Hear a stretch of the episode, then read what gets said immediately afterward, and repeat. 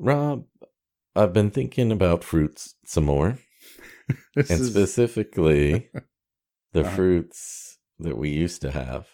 The difference between when we were kids and now, the corn is a lot sweeter, yeah. and watermelon's almost completely seedless. Oh, you thank know, it's like God. back in the day, you had to spit out the black ones, but the white ones were also pretty bad, but like you could still chew through them. Yeah. They got a new banana in Japan now. Oh, ooh, like uh, is it square? No, Oh, but the skin is edible. no, dude. Yeah, it just makes me, Nope. you know, wonder for the next generation. They're going to be Oh, very confused at cartoons. and they're never going to be able to eat the banana after the condom demonstration. oh, oh. I told you not to do that, and you still did it, and everyone was grossed out. hey, the skin is a protective layer, okay? It was actually technically it was double protected at that point. there were very little chance of STDs on that banana. It's time. Time for a thrilling story of romance, adventure, mystery, anything with an expired copyright. It's time for another Interrupted Tale. Hello, and welcome to the show that usually ends. It's another episode of Interrupted Tales, the podcast where my friend and I take turns reading stories to you, the listener, while the other person constantly interrupts. As always, I am Alan, and I have with me tonight my friend Rob. Rob, how are you? Alan, I am fantastic. I this is uh this is a time of national pride. It's we're recording during the Winter Olympics. We have like something like one and a half medals, but uh I'm loving every second of it. Very patriotic of you to date our podcast like that, Rob. I didn't say which Winter Olympics. Could be Beijing. That's right, Sarajevo. Who knows? Oh no, she so she didn't. Hmm. no. No. Anyways, tonight our story is from the anthology Nightlife Tales, Winter 1940, and it is entitled Scrambled Yeggs by Art Nunts. Yeggs. Yeggs. Yeggs. She's got yeggs. She knows how to use them? None of us know how to use them because we don't know what that means. Well, I think we'll find out in this story. Well, it's time to curl up in your favorite chair and grab. No, it's time to grab a drink. No, curl up in your favorite chair and grab a drink. I think you should get the drink first because then you'd be in the chair. Well, that brings up a good point. I've been meaning to talk about this. Shouldn't be pour a drink. Well, no, I mean, what if you get a Coke out of a can, you know? I do. Yeah, That's if you pour it, you're pouring it into your mouth, your mouth hole. Yeggs.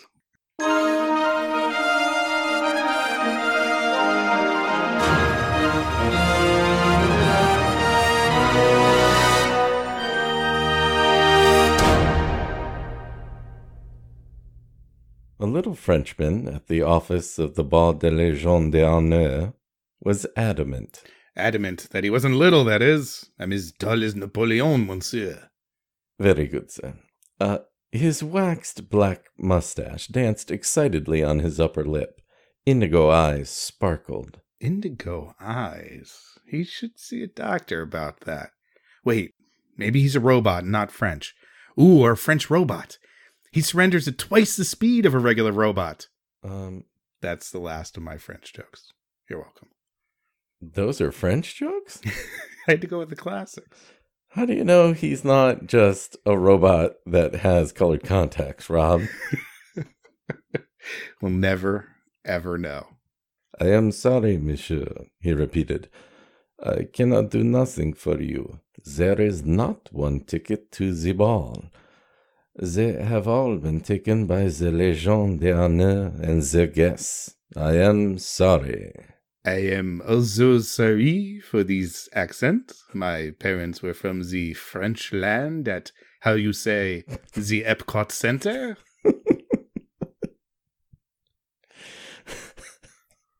Uh, actually, uh, I was only from the Epcot Center on my mother's side. On my father's side, I was the Steve Martin from the Pink Panther. that one specifically. Uh huh. Eddie Quince gave vent to a labial noise closely approximating the familiar Bronx cheer. Oh, dear story. Please never use the term labial noise again. Thank you. Come on, that's it's just a little titillation for people who don't really know what that word labial means. Now, hold on, I'm gonna make a little labial noise like you. Oh, Right? no, oh, come on now. oh. That's pure Latin mm. derived words. That's mm. etymology, Rob. mm, okay. Mm. All right, I've got it back together. Nuts, he muttered. I beg your pardon, monsieur, the little Frenchman said. I- I said I want nuts. You got any cashews around here? Maybe some almonds or a bridge mix? Ah, forget it. Just give me some snails or whatever you Frenchies eat. I'm a little disappointed in the, the nuts you listed off there, Rob. You could have gone with filbert.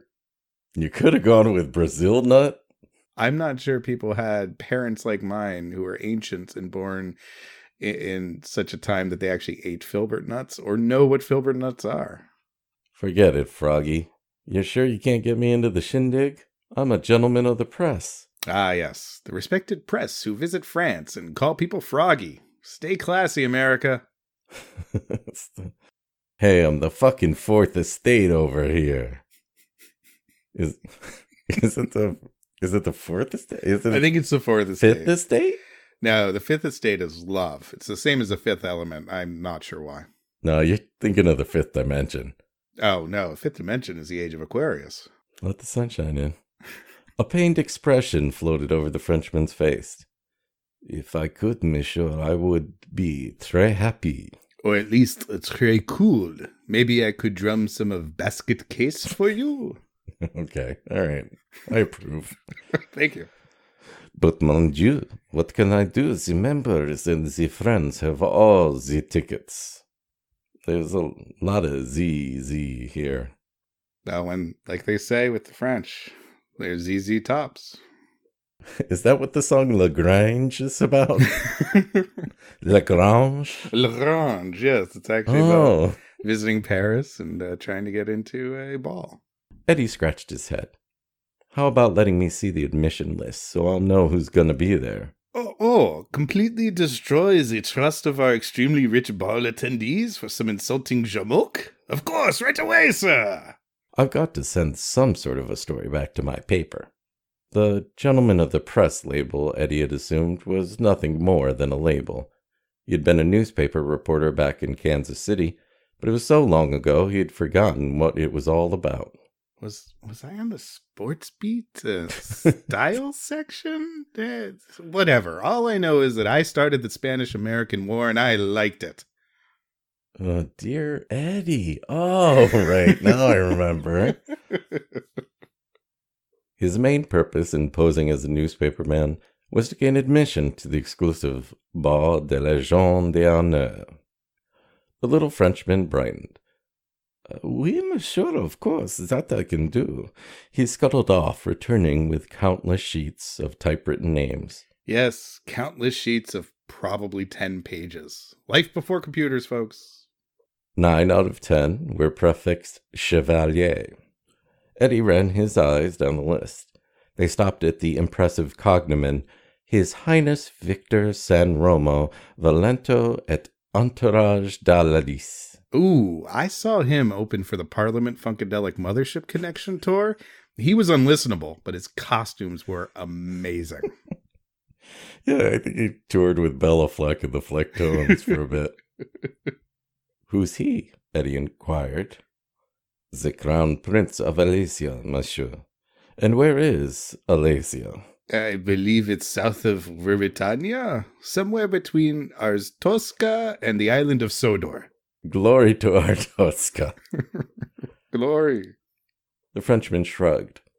That I do not know, monsieur. His Highness is now at the Vendôme Hotel. There was a strange glint in Eddie's eyes. He copies down the royal dignitary's name. Thanks a lot, he said. I'd uh, tip you, but I left my money in my other pants, and, well, I don't want to. Oh, well, it's, you know, it's rude in Europe. And the less money you have, the ruder it is. Absolutely. The Vendôme was one of Paris's most expensive Rococo hostelries. Ah, Rococo. You know what they say. If it's Baroque, don't stay there because it's old and there are probably bed bugs. Oh, okay. Oyster.com never steers me wrong. Bold as brass, Eddie walked up to the desk and asked for the Crown Prince. The clerk eyed him. Who shall I say is calling, monsieur? An American, mister. That's all you need to know, see? A representative of the Paris edition of the New York Bulletin. Ten minutes later, Eddie was admitted to a suite of rooms on the sixth floor of the hotel. As he entered the drawing room, he stopped short, stared straight ahead of him. There, reclining on a low, damask covered divan, was a gorgeous dark haired female. She was wearing a thin, spun silver negligee draped loosely about her body. Oh, negligees. The comfy pants and hoodies of 1921 Paris. The golden age. I, I'm just uh, imagining these super like gauzy negligee outfits, and they've all got the word pink embroidered on the butt. Sounds about right. I, I beg your pardon, he murmured. I, am sorry. I, I didn't mean to make my eyes bug out and my tongue unravel to the floor while while saying ayuga with steam coming out of my ears. I'm I'm so embarrassed. You know, they say uh, write what you know, and Tex Avery really drew on his life experiences. the girl looked up from her magazine. Her black eyes flashed from long curled lashes. Her mouth, carmine red and moist, smiled a greeting. Bonjour, monsieur. You have come to see the crown prince. She sat up. Eddie's heart thumped like a trip hammer It comically pounded in a heart shaped out of his chest. Then he had a massive heart attack and died. The end. Wow. Surprising finish to the story. Yeah. Alan, lunch? Yeah, okay, I could eat. All right. Ty? A month in France had given Eddie a pretty fair idea of the local crop of beauties. He may not be a newspaper reporter, but his time in Paris had prepared him for a key position on the Creepshot subreddit. It's a tough beat, but uh, you know you got to pay your dues. Work your way up. Mm, no, that's no. not. Nope. Well, really, that's that's the end goal is working your way up. Oh. they were plenty spiffy, all things considered, but this gorgeous creature, French or Alasian, whatever that was, had the Parisian cuties backed off the map for class. Uh, yes, uh, Eddie mumbled. I'd like to see His Highness. That's that's uh, not a euphemism for your genitals, I swear. The girl swung her shapely legs off the divan. Your name, monsieur? she queried, rising. For a long moment, Eddie found it difficult to reply. Ooh, sounds like he's got some carbon scoring. Quick, someone remove his restraining bolt. okay. Your name, monsieur? she repeated, a faint smile playing about her voluptuously encarnadined lips. Um, whatever you want it to be, pretty lady. uh, Edward Quince, Eddie managed. She undulated out of the room, svelte hips swinging. Eddie felt the palms of his hands beginning to moisten. Eddie Quince, clammy PI. Oh, oh, I know you did it, and I've got the goods on you, and oh, do you have some kind of towel or you know some some talcum? Just hold on.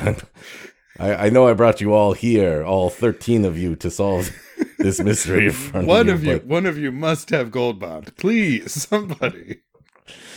Sweet Lord. If a bare half hour before someone had told him he was going to rest his eyes on a brunette Venus, he would have laughed in that someone's face. Oh, she's got it. Yeah, baby, she's got it. Mm, No, I'm. If I make a Bananarama joke, that's a pretty good callback to the opening segment. But if I make a shocking blue joke, then I'm pretty sure there's a good sexual double entendre in there somewhere. Uh, so I'm gonna. Could I get a? Could I get a sign from my manager, please? What is it? that? You tugging on your ear? Yeah, yeah. Tug, Okay. tug. No. No. Okay. You know what? I'm gonna hold. Smart. Anxious moments went by. Eddie, possessed of a swell plan for getting into the ball, almost forgot the purpose of his visit. He almost forgot the purpose of his visit, but the story definitely has because I have no friggin' idea what's going on. This guy can't even remember what beat he was on. I don't know why he's there, Alan. I don't know why we're here. Um, What is happening? well, I gotta say, there's quite an interesting illustration here on the Yes. opposite page that maybe makes it a little clearer. For the listeners, this is from a bit of a girly magazine from 1921, so it's um, it's uh, 41. It's it's interesting. Yeah. I think we're gonna have to post this with the podcast, maybe maybe throw it up on Twitter or something. I'm opening Photoshop now. this is uh this is going to be a somewhat uncomfortable statement but my grandmother had a bathtub curtain that almost looks identical to this. Was her whole bathroom done in like Le Chat Noir uh, hmm pictures? you got it. Now with the stunning femme out of his sight it returned to mind. Everything would depend on whether this high muckety muck from Alasia was anywhere near Eddie's size and build. If this is all just an elaborate plan to raid this guy's underwear drawer, I'm going to be very disappointed. Oh, unless MeUndies is our new sponsor. No, no. Oh, damn it. We're never going to get a sponsor. No, we're not going to get a sponsor. And, you know, I don't want to jinx things, but I don't know if MeUndies makes comfortable underwear in podcaster size. it's fair enough. Fair enough. If he happened to be short, fat, and roly poly, or tall, gaunt, and angular, by the way, according to this marketing copy, uh, MeUndies great for both the short, fat, and roly poly, and tall, gaunt, and angular podcaster. Uh, hashtag sponsored, not sponsored. It would be just too bad. The curtains separating the drawing room of the suite from the one adjoining parted. Wait, there are two drawing rooms in this suite? Oh, those frogs really know how to live it up.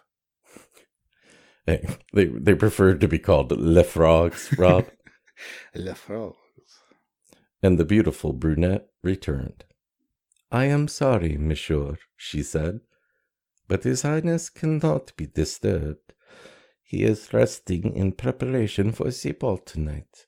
I am his sister. Can I help? That depends. What size suit do you wear?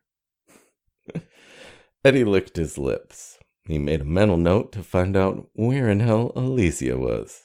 Ironically, it is in hell, right next to the Panda Express. Uh, yeah, it's right between the Panda Express and the good Sparrows. if this beauty was any sample of the feminine Elysians, that was the place for Eddie Quince. Uh, yes, it is about the ball, Eddie gulped. I, I, I just wanted to ask him about his costume and, well, and get his viewpoint on things in general. You know, we do that with all the visiting celebrities. We also do carpool karaoke, but to be honest, it's getting a bit old. I know they sing all their own songs. Why don't they sing some of other people's songs? Yeah. Give it a nice little fun vibe Yeah. and not just like a self promo thing. Yeah. She nodded. We, I am aware of that, monsieur. I am sorry, I cannot help you. The costume is a secret. As for anything else, I do not know. All I know is he's had to tear up his Sean Spicer costume because it turned out nobody cared anymore about him. Oh no, Spicy's making a comeback. Don't Haven't you seen his world tour? Come on. Oh, spicy. He's going to tour for 12 or 13 Scaramucci's. Eddie backed to the door. He was reluctant to leave, but in a case like this, it paid to be prudent. If luck was with him, he'd have an ample opportunity to meet this Venus on an equal footing. What does that mean exactly? Is he going to come back dressed in a negligee? Uh, in high heels, he wants to be at eye height with her. Oh, all right. I like it. Thank you very much, he gasped. Uh, goodbye. She followed him to the door. Out on the street, Eddie glanced at his watch. Five o'clock. If anything was to be accomplished, he had a very little time in which to accomplish it. Yeah, that uh, Paris really shuts down and becomes a ghost town after 5:30, I hear. Right. Well, they take a siesta from uh, six thirty in the evening till uh, twelve o'clock in the afternoon. So it's a it's a small window. He looked into his wallet. Almost two thousand francs. That was hundred twenty dollars in American money. Or one one hundredth of a Bitcoin. Mm, Wait, one one thousandth of a Bitcoin? mm, Hold on. Oh, two Bitcoins. I can't tell what's going on with this market anymore. a hell of a lot to pay for admission to a masked ball, but he was determined to crash the gates of the exclusive shindig, no matter what the price. Why? We don't know. When? We don't care. And now, too, there was an added incentive, a dark haired incentive. Eddie doffed his thinking cap for the time being, stepped into a cafe for an absinthe frappe. Alan, uh, do you get the whipped cream on your absinthe frappe or just the chocolate shavings? You know, if they say whip, I feel like I'm obligated to say no, but I kind of want them not to ask if I want the whip, and then it's just like, okay, I'm being a little naughty. I'll get the whip, but then I always get the double shot of absinthe. Yeah, I get a whip and two shots of nene. It was 6:30 when he returned to the lobby of the Vendome, slumped down in a chair behind a potted plant, kept his eyes glued on the elevator. Said it before and I'll say it again, Alan. Television cannot come fast enough for these people. Yeah. An hour of watchful waiting brought reward. The gorgeous brunette, swathed in an ermine wrap, came out of the elevator on the arm of a man approximately Eddie's height and build. Convenient. Well, it keeps the story moving, doesn't it? he, too, was wearing a voluminous opera cloak, but Eddie could see the striped trousers of a colorful uniform and a gold braided military collar. Both the girl and the man had black dominoes over their eyes. It made it hard to see, but they were prepared in case they ran into any elderly Cuban men with gambling money. Ah, playing the word dominoes. Yes, because the Cuban men, they love the dominoes. Okay. Eddie quivered with excitement.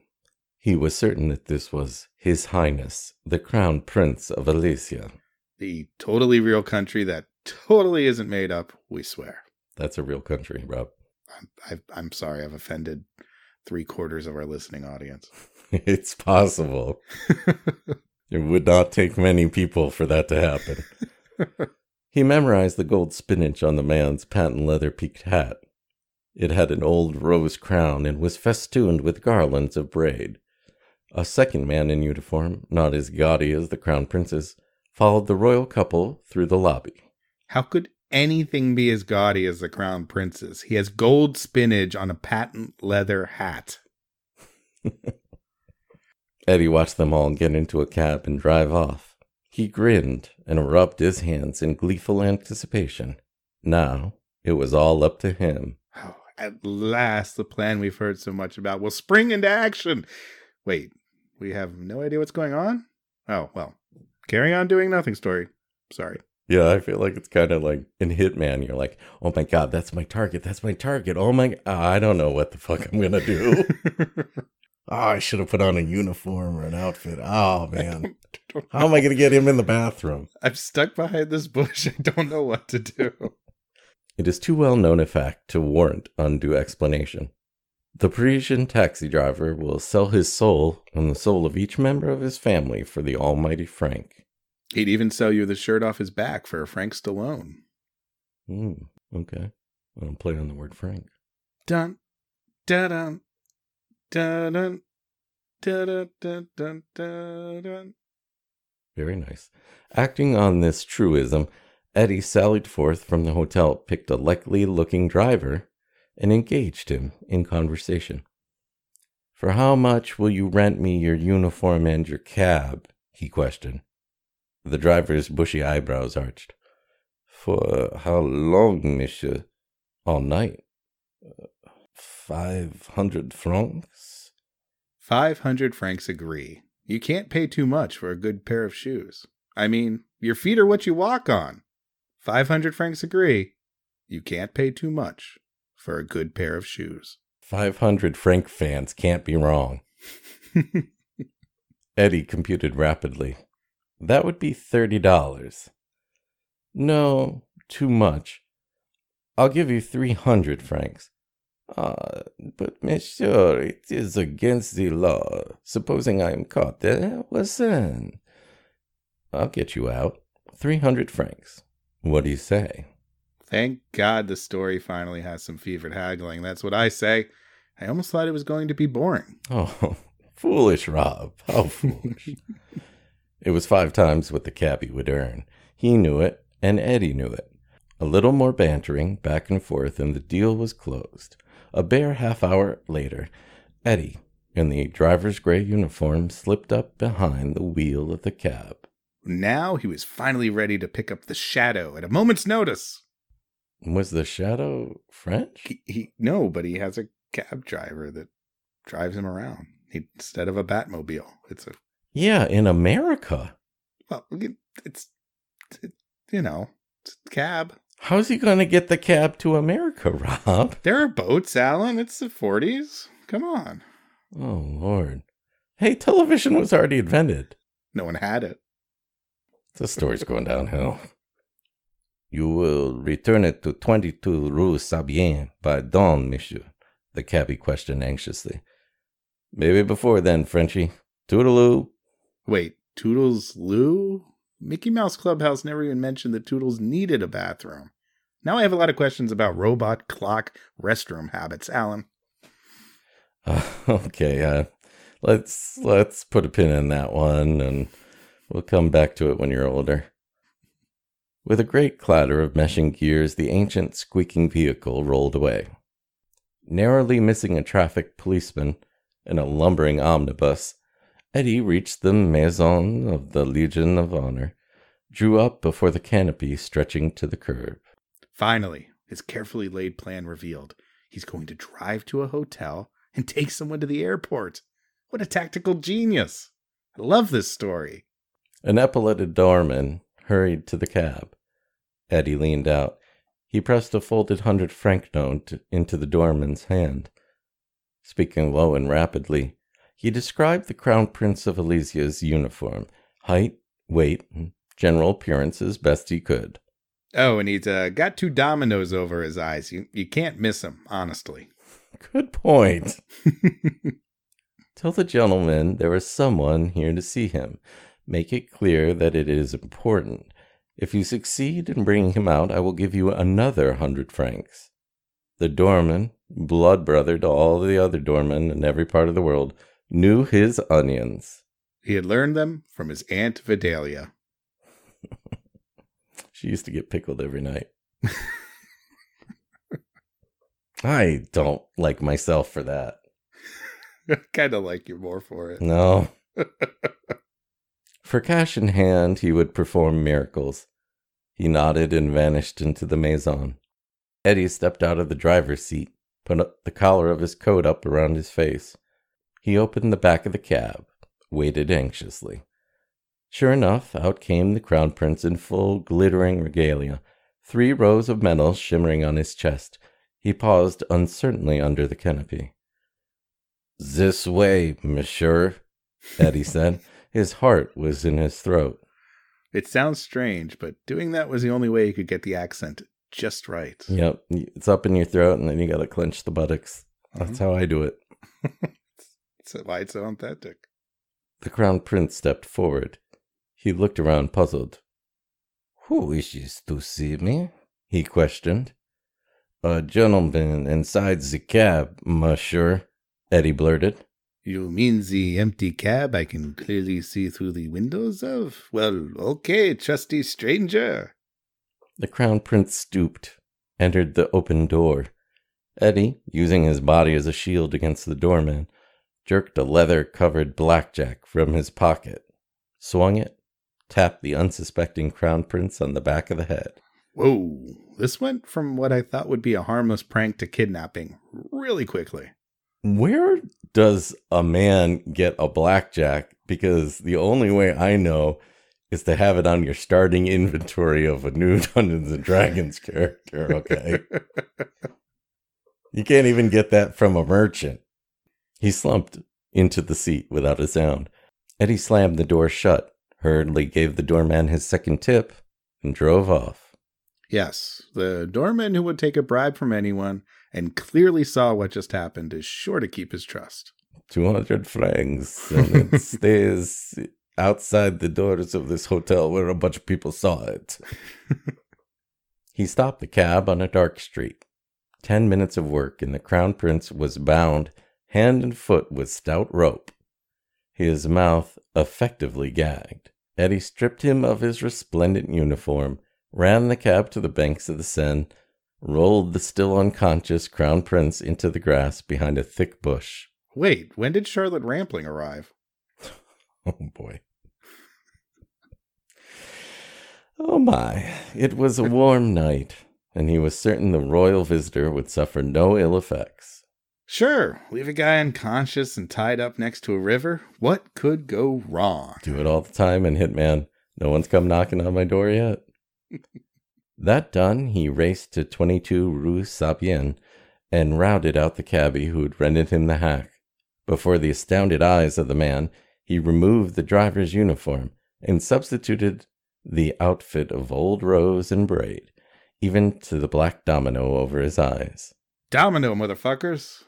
Now, drive me to the Maison de Légion d'Honneur, and I will be through with the cab. The unsuspecting doorman bowed Eddie into the exclusive ball. Wait, wait. The costume was a secret. So couldn't he just have rented an elaborate costume and walked right in? This is not a joke, Alan. I don't understand what's going on. You know, the ticket might have been printed on the mask.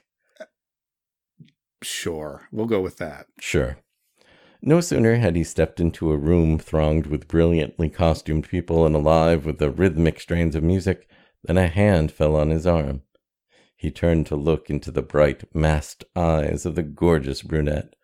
She was wearing the costume of a ballet dancer, tight and scant. Tight and scant Scrooge McDuck impersonators. What? Wait, there's a firm. There's enough business for this firm that they need to have two Scrooge McDuck impersonators. No, they're scant. There are very few of them. but they're tight. In the role of Scrooge McDuck, they're tight. You know? No, I. That's what I'm. I'm not doubting that at all. Listen, uh, if you don't want to invest, then why are you coming to this seminar?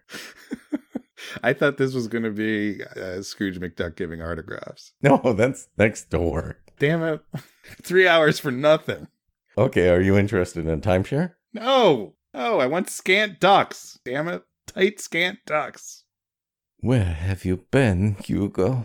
She whispered. I was worried. Also, why is your mouth, chin, and entire shape of your face different? Oh, come on. We're, it's Batman rules here, okay? All right, all right, fine. Eddie's lips smiled. He made no reply, preferring to take no chances of detection. He eased her into his arms and danced her away. And dance the night away. Yeah, okay, now do Jamie's crying. Oh, Jamie's crying. Okay, now ain't talking about love. Ain't talking about love. Okay, great. Now do eruption. Nope. Suddenly, a chilling thought came to him. She was the crown prince's sister. If he attempted to make love to her, she would know something was wrong. I don't know, Alan. It's France. She may give him a pass. Okay, all right. She would know something was wrong if he made a move on her. Yeah. Unless Art Nunts is a George R. R. Martin pseudonym. He's got a lot of them. It's always possible. Okay. Hugo. She placed her lips very close to his ear. This is probably very uncomfortable now that I think about it. Tickles at, Yeah. very, at the very least. Uh, Francois will be ready soon. Had we not better go to the lounge? Remember, we planned on inventing the menage a trois tonight. No, she's the crown crown princess. She's the crown prince's sister, Rob. Well, she's coming on to him, I think, sort of, kind of. No, that doesn't. No. Hmm. Hmm. Story. Eddie nodded. The girl slipped her arm in his. Together they walked off the dance floor into the palm strewn lounge, seated themselves in an overstuffed love seat. She leaned towards him, offered her parted red lips. That's definitely not that Uh-huh. guy's sister, right? I don't know. Oh my. Eddie had always been taught to act first and ask questions after. He acted, kissing her. See? I told you things are different in France, Alan. You still care for Marie, don't you, Hugo darling? She murmured. So that was her name, Marie. Eddie disguised his voice and managed to faint. We. We. we. Here, hold on. Let me run the gamut. He was about to continue where he had left off when another man in uniform hurried up, dropped something in Marie's lap, and beat a hasty departure. It was a flaming bag of poop, so he was getting out of there fast. Yeah, you got to do it fast, but then you you miss the reaction. It's a catch twenty two with the It- it- flaming bag of It poop. is. It's really rough because you just got to run and run and run and Yeah. miss it. The girl tensed. Come, we must go. She pulled the bodice of her costume away, slid something into the aperture, and rose hurriedly. Eddie caught a gleam of white, the sheen of what looked like pearls. Why was she secreting pearls? Perhaps a grain of sand was trapped within her mantle folds. Wait, secreting, not secreting. Still, he should check her mantle folds. well, you know, there's only so much they could do in the 1940s, Rob. there was no time to ask questions. Marie fairly dragged him out to the coat room. Before Eddie knew it, he was alone with her in a taxicab, and she had ordered the driver to go to the Vendome. The Vendome, home to Paris's largest automat. Vendome. Oh. I might leave that in just so you can explain it to the audience, Rob. It's probably for the best. All right. Once the cab moved away from the Maison de Légion d'honneur, Marie breathed a deep sigh of relief. Ah, sucre, I am glad that it is over. I was so nervous, Hugo. Before Eddie's gaping eyes, she shrugged off her wrap, lowered the straps of her costume. Eddie got goggle eyed when he saw what was nestling in her bosom. It was that sexy gremlin from Gremlins 2.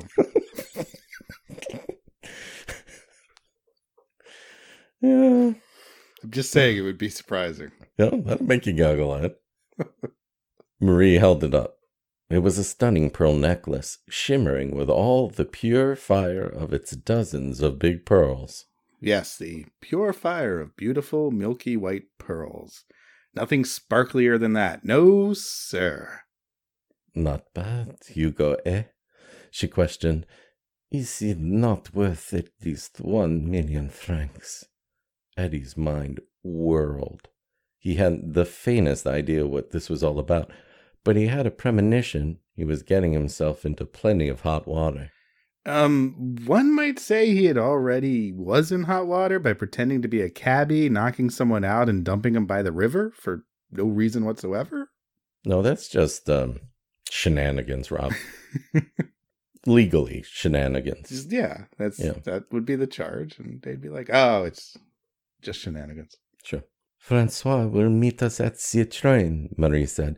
We must get rid of these costumes immediately. It will not be long before these gendarmes will be looking for us. Jewel thieves. It hit Eddie smack in the nose. Jewel thieves. They weren't members of royalty at all.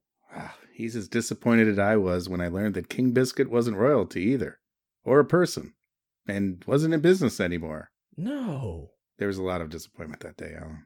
Well, who is reigning during the flower hour? Nobody. It was all a sham. What? But where did the proclamations go? And who made the scorpions Knights of the Garter then? It was all the dream. They were crooks, posing as members of royalty. Wait, is he getting self righteous now? Wasn't he planning on doing something illegal there? Um, if we're talking people posing as members of royalty, Uh huh. uh, I think he's in the same boat. Yeah. Yeah. Yeah. Right now, some wealthy dowager was missing that necklace at the ball. Oh, I know I left the house with them. Some evil foreigner must have absconded with them, my word. I must call those three detectives I heard about and see if they can take the case. I hope it's Curly and not Shemp. Don't we all? Eddie had half a mind to stop the cab and get out. Another look at Marie's voluptuous beauty changed his mind. And anyway, the cab was still drawing up before the Vendome. Still masked, they both walked through the lobby, took the elevator to the phony Crown Prince's suite. Looking not at all suspicious. Everyone had masks on back then. That's just Paris in the roaring 20s, people. Zoot suits and masks. Uh, yeah, everybody had their eyes wide shut the whole time, so. we must hurry, Cherie, Marie said, once they were behind locked doors. Eddie caught her in his arms. If he was taking the chance of being nabbed as a jewel thief, he had to get back something out of it. At least a nice bracelet or a pair of earrings. Or a brooch. Ooh, he should totally get a brooch. Yeah. Oh, a cameo. Mm-hmm. mm-hmm. Boy, you'd be telling stories about that night that you got a cameo for years. Word up. Ow. It's the code word. Got it. Got it, cameo. I know. Nailed it. Yep. He bent her back, kissing her full on the lips. Timeless minutes later, Eddie removed his mask. The girl's face drained of color. She sat and stared like one transfixed. Oh man, just like Revenge of the Nerds. This is where they got that from. I'm a detective, Eddie lied. It's too bad you had to get mixed up with that gang of yeggs. Well, she does have yeggs, and yes, she does know how to use them. I don't know what the hell he's talking about. ZZ Top on this week's King Biscuit Flower Hour. Open mouthed, Marie gaped. How else you gonna do that? Nope, never mind, internet. Nope. Do not Hold ask. on. Nope. Do not ask. Oh, shit. She could not utter a sound. Eddie crossed to a phone. He called the police headquarters, reported the recovery of the pearl necklace, told them where they could find the fake crown prince and his henchmen. That done, he turned to Marie. As for you, she threw herself at him, pleading. Please, monsieur, do not have me arrested. Hugo forced me to do it. We, he forced me to join his international gang of jewel thieves and then totally forced me to live the life of luxury it allowed. It was très terrible. Yeah, they call that Paris syndrome.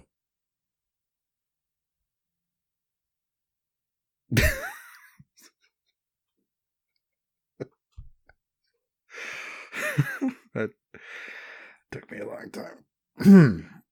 Eddie held her close. Shut up, he said quietly. There's only one way I can save you. Have you heard the good news of Jesus Christ? How, monsieur? By marrying you. Then we can tell the police that we worked together to capture those thieves. Otherwise, Marie said nothing, but her actions shouted her answer. She immediately shot him. Oof. Wow. Dark ending. Did not see that coming. Well, the alternative did not seem viable. No, not at all. The end.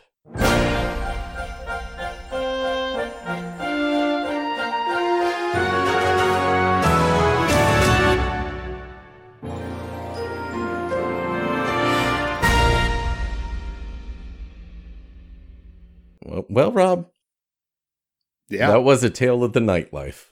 It was a lot of words put together. That's what it was. Well, there were some pictures too. Yeah. Yes, which will all be scanned for our audience. Anything not including a pencil drawing of a nipple. That's the line. That's the line I'm drawing it at. Rob, what would you say the moral of this story is? Alan, I'm switching things up tonight because, Okay. first of all, there was no other moral other than being a jerk gets you what you want. And second of all, I have no idea what's going on in this story. So instead of what's the moral, I'm asking what the hell is going on here?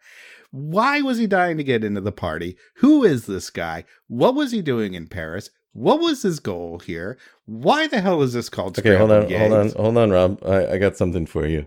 Mm-hmm. Mm-hmm. And tune in next week for another interrupted. And what are we doing with our lives? Who are we? Does anyone really know what time it is? Is it 10 o'clock? Do you know where your children are? Why? Tale.